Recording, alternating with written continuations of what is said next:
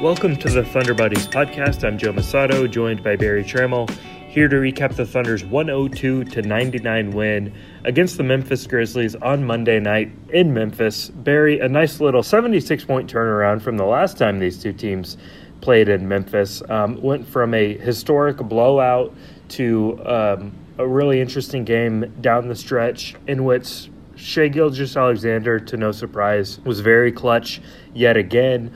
Um, two games after hitting a, a game tying shot against the Pelicans, one game after hitting a game winning shot against the Clippers. Shai had a clutch steal in this one. Um, he had a wide open cut that Josh Giddey found him on uh, to have a layup late in the game. He had eight. He, he scored or assisted on eight of the Thunder's final ten points.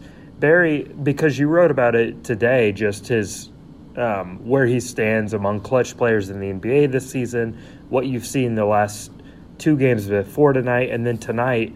Just um, we, we didn't even talk about the game winner. What what what stood out to you when watching Shai in these last few games? Well, he's not you know he's not as efficient as he was last season in terms of the shot making and the field goal percentages, all that.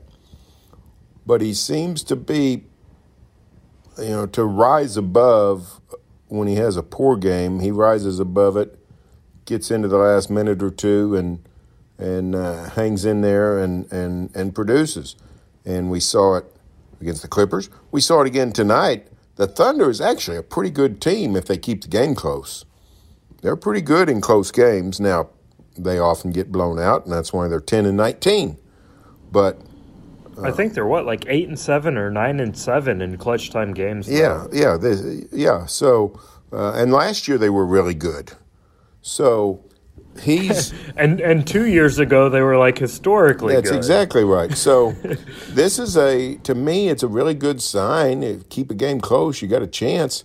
So uh, and, and of course the back to back nights of of popping a uh, a fabulous uh, shot at the end of the game is to me it's just great uh, development. It's great uh, confidence on SGA's part. It's just good for the future to know that your cornerstone player is not afraid of the moment and uh, yeah. produces and comes through uh, comes through in the clutch. So I think that's that's very good and and bodes well for the future when the Thunder is in a bunch more close games. Um, and and we saw it again tonight. He he didn't hit a, a buzzer beater. He didn't need to, but he was really good. You pointed out to Mark Daigneault some of the some of the uh, stats of, in terms of down the stretch, SGA's impact on the game in terms of mm-hmm. assisting or scoring down the stretch. So, to me, very encouraging what you're seeing out of Shai Gilgeous-Alexander. Yeah, and like Daigneault attributed it to his like temperament, his personality. He was like Shai is.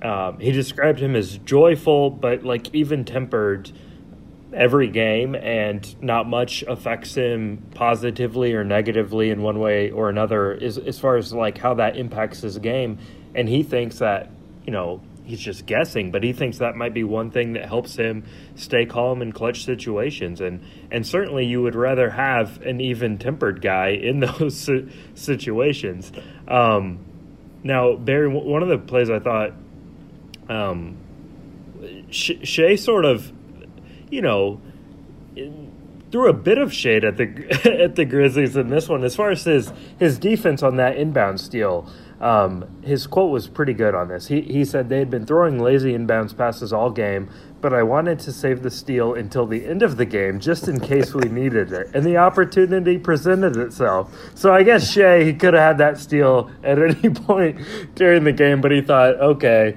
you know we only have a two point lead here. Maybe I ought to go get this inbounds pass. Well, that's fascinating strategy. That probably doesn't hold up to analytics, uh, delaying. No, pro- probably not.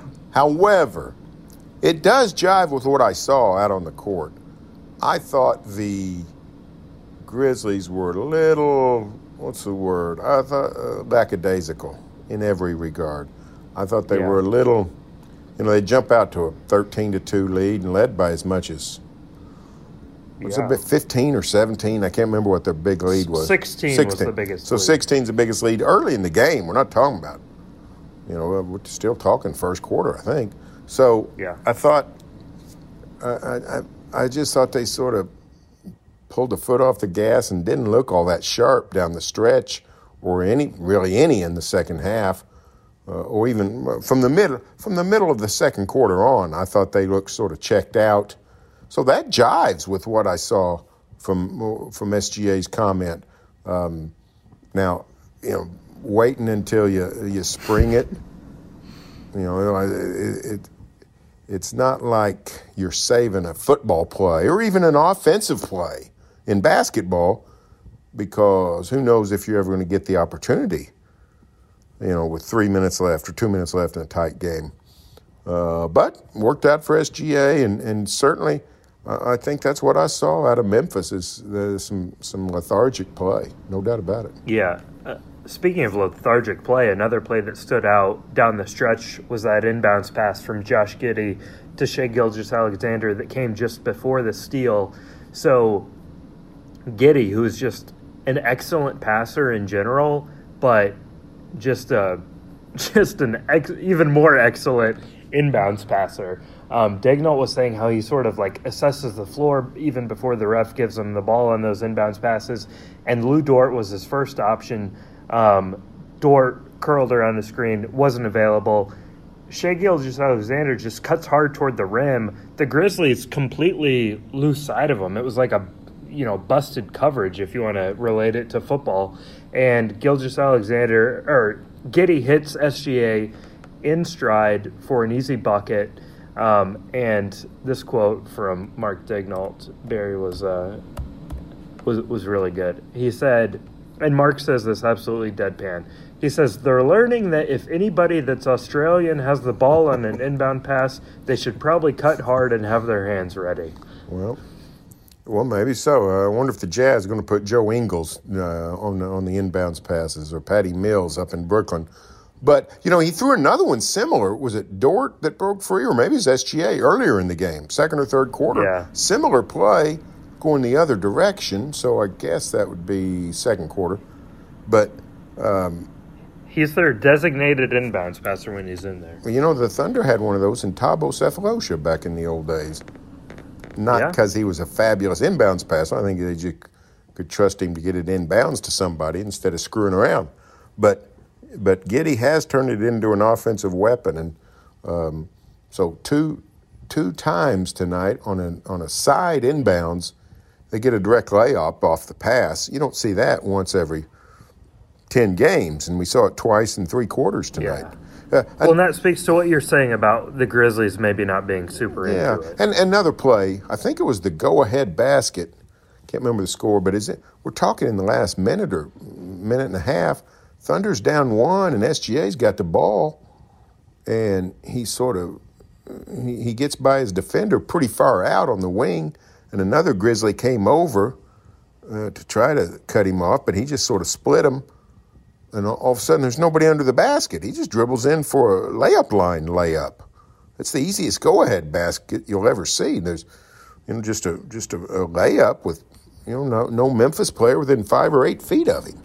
So Yeah. I just I think that was with 142 Okay, left to put go. him up 94 93. Yeah.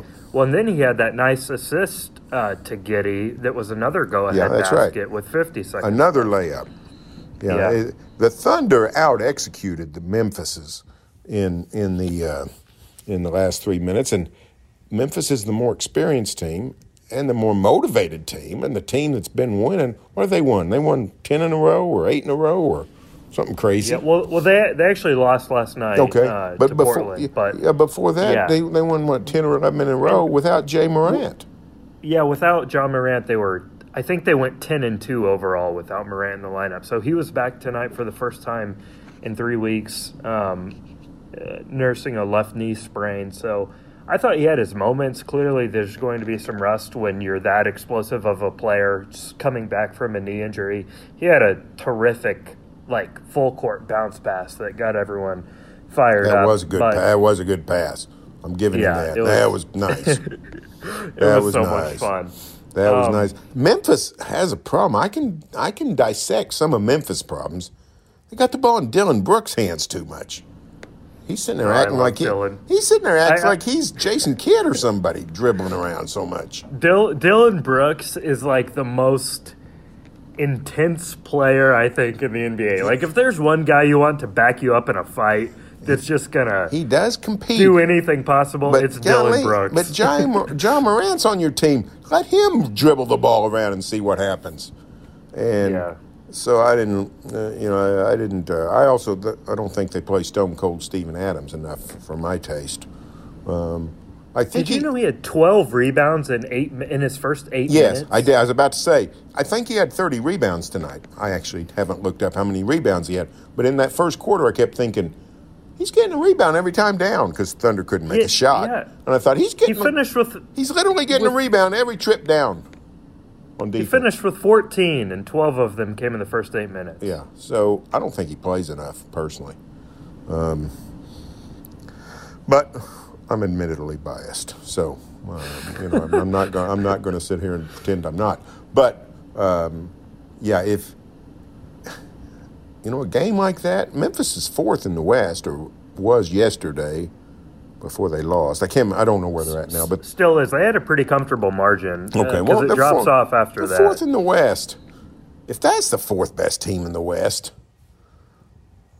you know the Thunder rebuild doesn't have to take forever.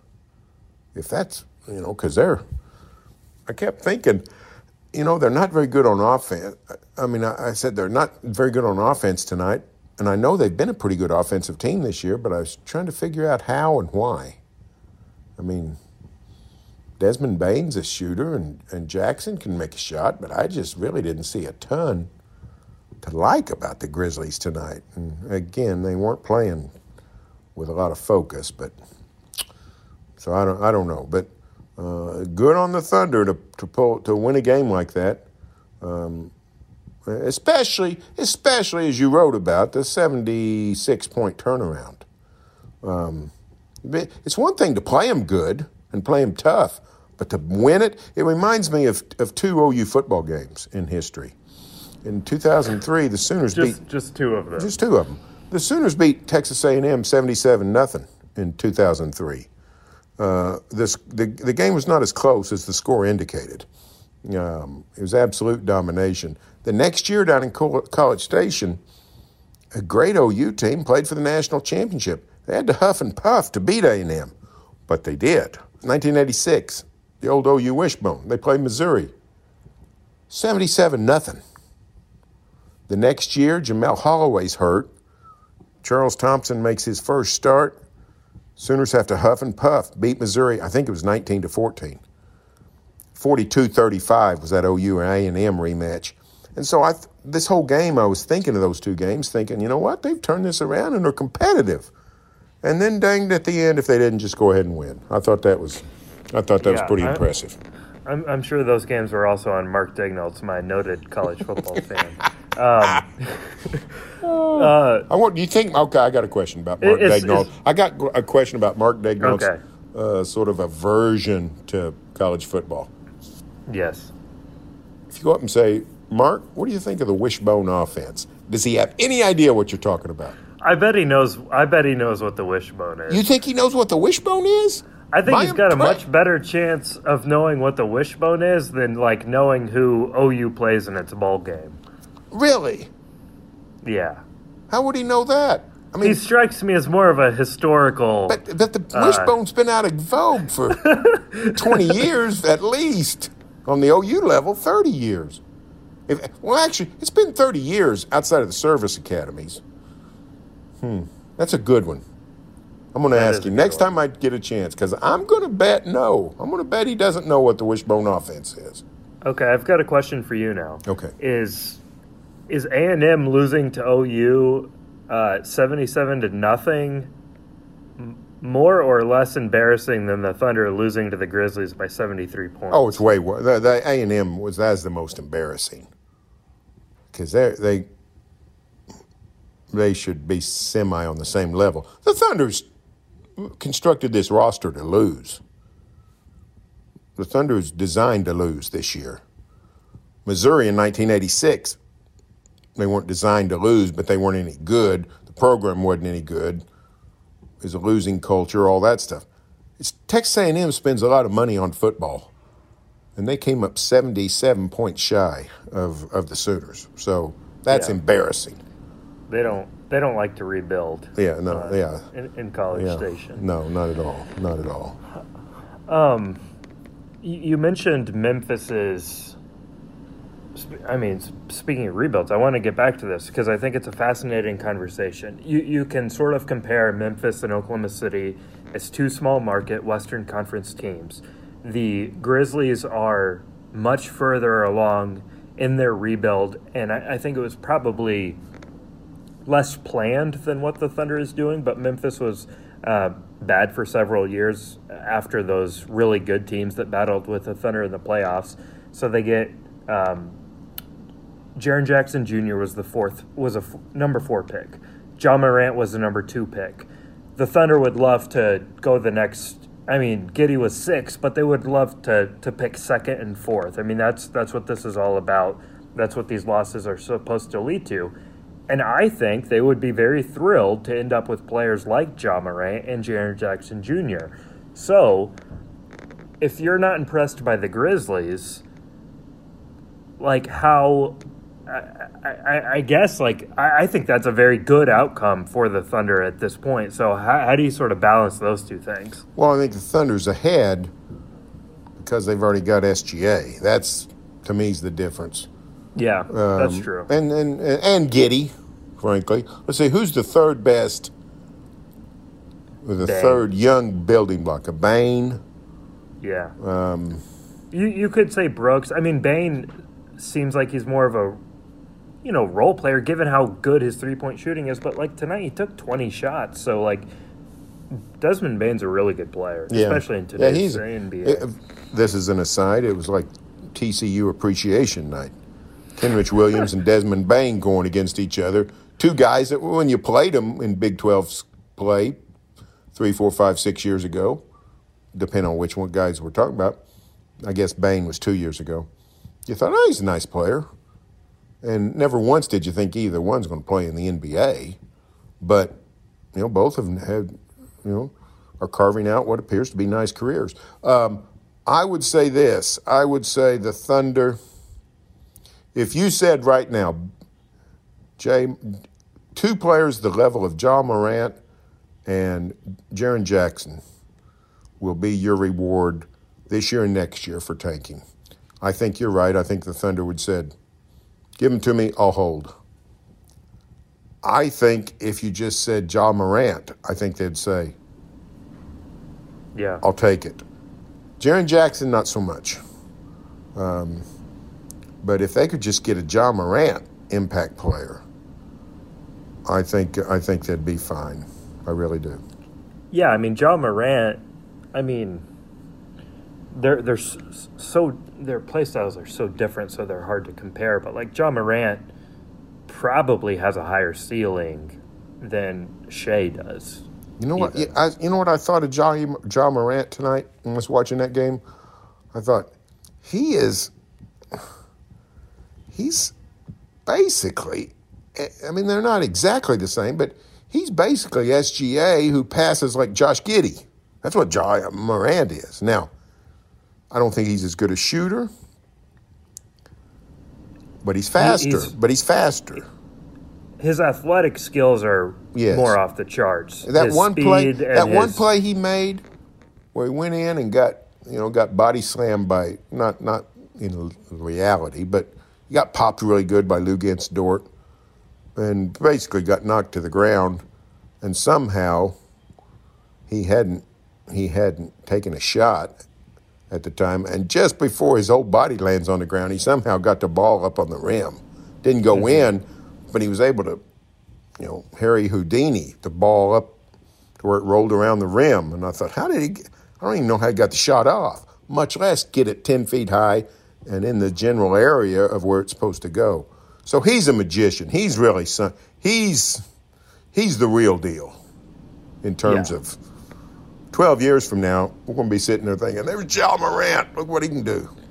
Well, yeah, and, and when you have you know the older guards in the West like Lillard and Curry and you know those guys out. I think you look at Donovan Mitchell as like that next gen- generation. I think Ja Morant is, is right there, and maybe Shai just a step behind.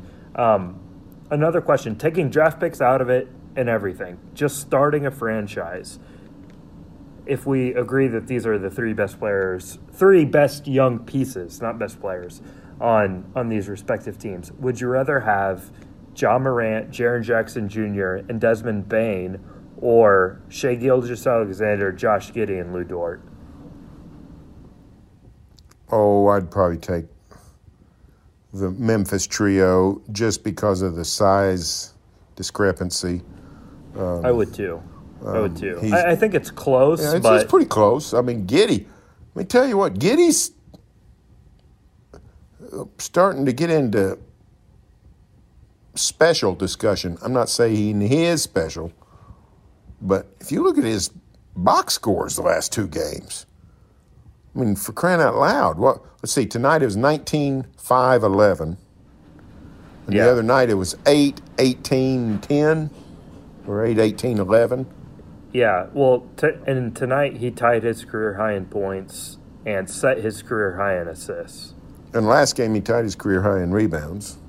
Well, no, he, set his career high. I mean, set. Yeah, set. He, yeah, last night he had eighteen. What was what would they say? The last night it was the highest or, or uh, previous game highest highest rebounds for a rookie guard since 1981. Wow, is what the broadcast said tonight, and I think that must mean Magic Johnson, a 1981 rookie. That's the only thing I can think of. So, yeah, that's. No, I mean he's he's he's he's really good. And he's seven um, of sixteen shooting, which you know sometimes his shooting goes south, and so yeah, he's turning into.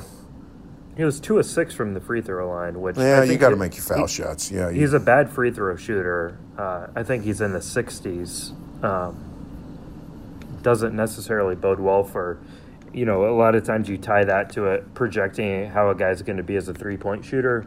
Uh, he did shoot it well from three tonight, three of eight, but that's his, his passing is sensational. Um, but how he develops as a scorer is going to be interesting. Just just going back to the to the question though that I asked earlier. Sorry if you hear some uh, background noise. I'm I'm still at the arena here in Memphis. Um, like, I, I would take Morant. I, I'm I I love Shai's game, but I would take Morant over Shai. Um, I'm still a believer in Jaren Jackson Jr. Now he's had the injury issues. He's not played great this year. But man, when you just watch that guy and um, you, you see it, he's like the modern big who can step out and shoot it. He's got a great body, um, could play good defense. Like his like if both players could reach their ceiling, I think I would take his ceiling even over Giddey. So that's that's two of the three right there, and then Bane and Dort are so, sort of washes to me as pretty far behind the the rest of those guys. But I think it's an interesting discussion. Obviously, the Thunder pulls way ahead given the amount of draft ammunition they have coming up. But you know, the Grizzlies two two years from now, three years from now, the Thunder should be, you know, maybe at least in the playoffs, in the back end of the playoffs, I would say. The Grizzlies, to me, their ceiling is winning the West. I, I really believe that. Yeah. I think they're going you're, to. You're not as high on the Memphians. On I just don't see two things. I don't see them with enough offensive firepower to to get way better than they are, and I don't see a ton of opportunity to get way better than they are.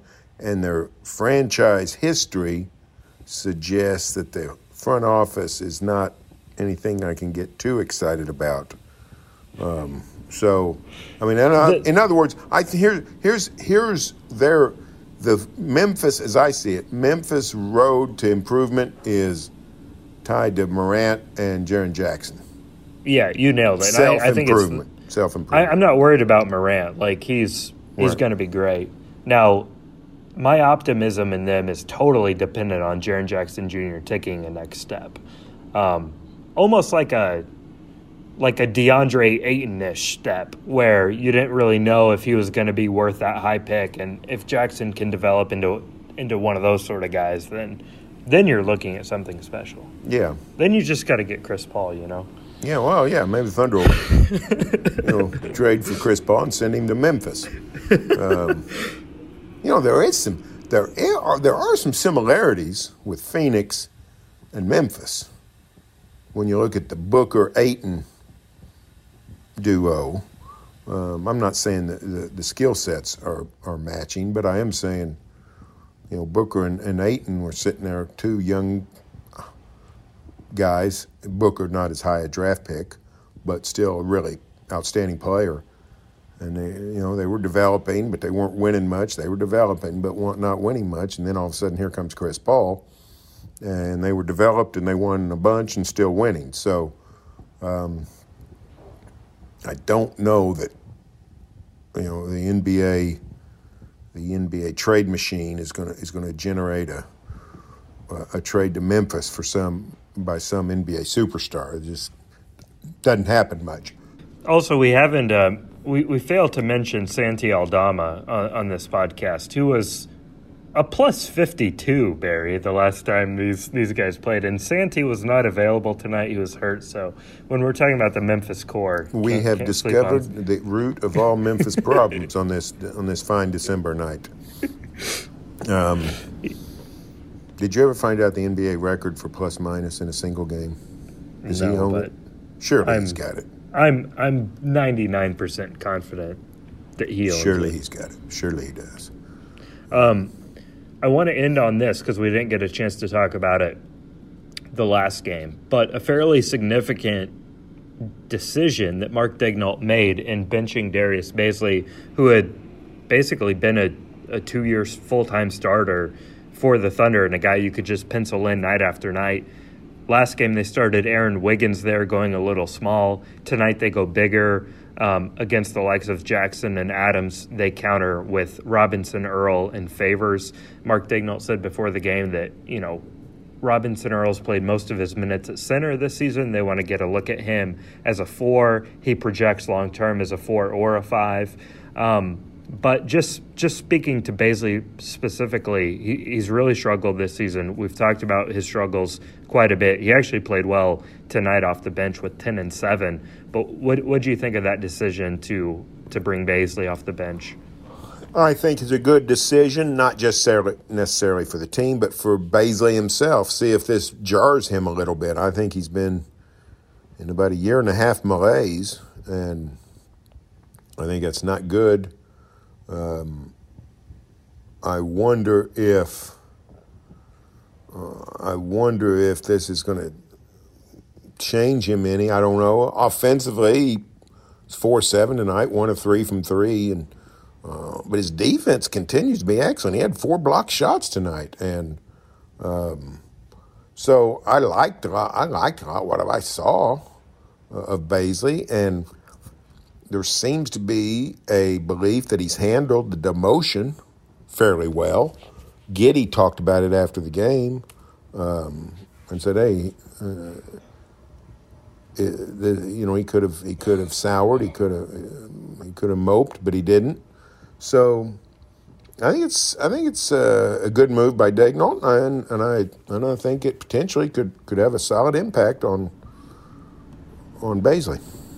Yeah, and another guy that not not really a similar demotion, but Poku had you know been sent down to the G League. His minutes have been down. I think he's played actually uh, very well these last few games and a little more under control while still maintaining some of that Poku flair that everyone loves. Um, but when we were talking about Bazley just then, I was reminded that in our preseason predictions before last season, one of them was who's going to be the better second year player, Lu Dort or Darius Bazley. Shout out to, to our good friend Jenni Carlson because she's the only smart one of the bunch. She picked Dort. Berry, you and I picked Darius Bazley, and it just shows how much like things can change in a couple of seasons and like how hard it is to evaluate some of these young guys. The Thunder didn't even know what they had in Dort. Um, we certainly didn't know what they had in Dort, and we were higher on Bazley, and now those two guys are heading in opposite directions. What was the, no? What was the question? What was the question? it? Was who's going to be the better second year Who's going to be better in year two? In year two? It was before last It's season. It's not who's yeah. going to have the better career. It's going to. I think just in year two. Year two. Well, are, not- are, are you saying that your answer would have been No, different? I'm saying it's better at least a defense that it's not that I, I'm not my my uh, you know the sentence is not ready to be served. If it's year two, then I plead guilty and throw myself on the mercy of the court. so, so use all ambiguity to your advantage. That's that's the number one thing I learned in college is use all ambiguity to your advantage. Yes. I'll, I'll leave everyone with this fun fact that I at least think is fun. Tonight, uh, we had the two coaches, only two coaches in the league who did not play college basketball, much less the NBA, in Taylor Jenkins and Mark Daigneault. And my idea next time these two teams play is to have a one on one game between Degnault and Taylor Jenkins um, to decide, I guess, not who is the better, but who is not the worst uh, basketball playing NBA head coach. Taylor Jenkins looks awfully big not to have played college basketball, isn't he? He's a big Also, fella, isn't he? His beard fits the Grizzlies so well. It's like a perfectly manicured beard. Yeah, yeah, no, yeah. What was Taylor? We know Daigneault's story. What was Taylor Jenkins doing? You know, I, I should know more about it, but um, Was it? Was he at least coaching some, doing some student coaching type situation? I, I'm sure he was. I, I'm pulling up his profile right now. He he does look big enough to have played, though. So Heck, he might have been playing college football. In which case, if he did, he probably knows what the wishbone offense is. So we might have to. he uh, he's from Arlington, Texas. He's only 37 years old. Um, he was an Austin Toros assistant from 2008 to 12, and then was an assistant with the Hawks and the Bucks. So the from the Budenholzer coaching tree. But yeah, Great um, day. he, He went to studied school. Penn. in- He's at the Yeah. Wharton School of Business. Golly, he's like a super brain. He's an Ivy League scholar. Good for him that said, you know what, life's too short. I'm gonna I'm gonna do some basketball. That's Yeah. interesting. He interned Yeah. with the Spurs operations department 0708, which means he's a little bit in front of, a little bit after Presti. He missed Sam Presti by a couple of years. That's too bad. We could have we could have got some stories on him from Sam Presti. Yeah. Also, you have, you know, it's cool to see their different paths. One goes to the Wharton School at Penn. One, you know, takes a chance and goes to UConn and basically sits outside of Jim Calhoun's office until he gets a, uh, a, a, spot as a manager. And, and now both of them are coaching in the NBA. So, pretty cool. Um, Berry, thanks for hopping on. Thank you all for listening to the latest episode of the Thunder Buddies podcast, and we will be back with you on Wednesday night. Um, to recap the Thunder's game against the Berry, I'm totally losing my mind. who, the, who the Thunder got Wednesday night? Uh, Who, do- who do the Thunder have Wednesday? This is really good podcasting to end. well, I- you know what? the It's Thunder, interesting. I, I can figure I this out. No, I got it think right here. I got it right here in my in my date book. Good old fashioned date book will give us the information. They got the Denvers. They got the Nuggets on The Wednesday Nuggets. night. The Nuggets. There's Nuggets. your nugget. They're playing Denver. There, there, there's me a nugget. The the battle for Serbia between Jokic and Pokusevski. All right, thank you guys for listening, and we'll see you next time.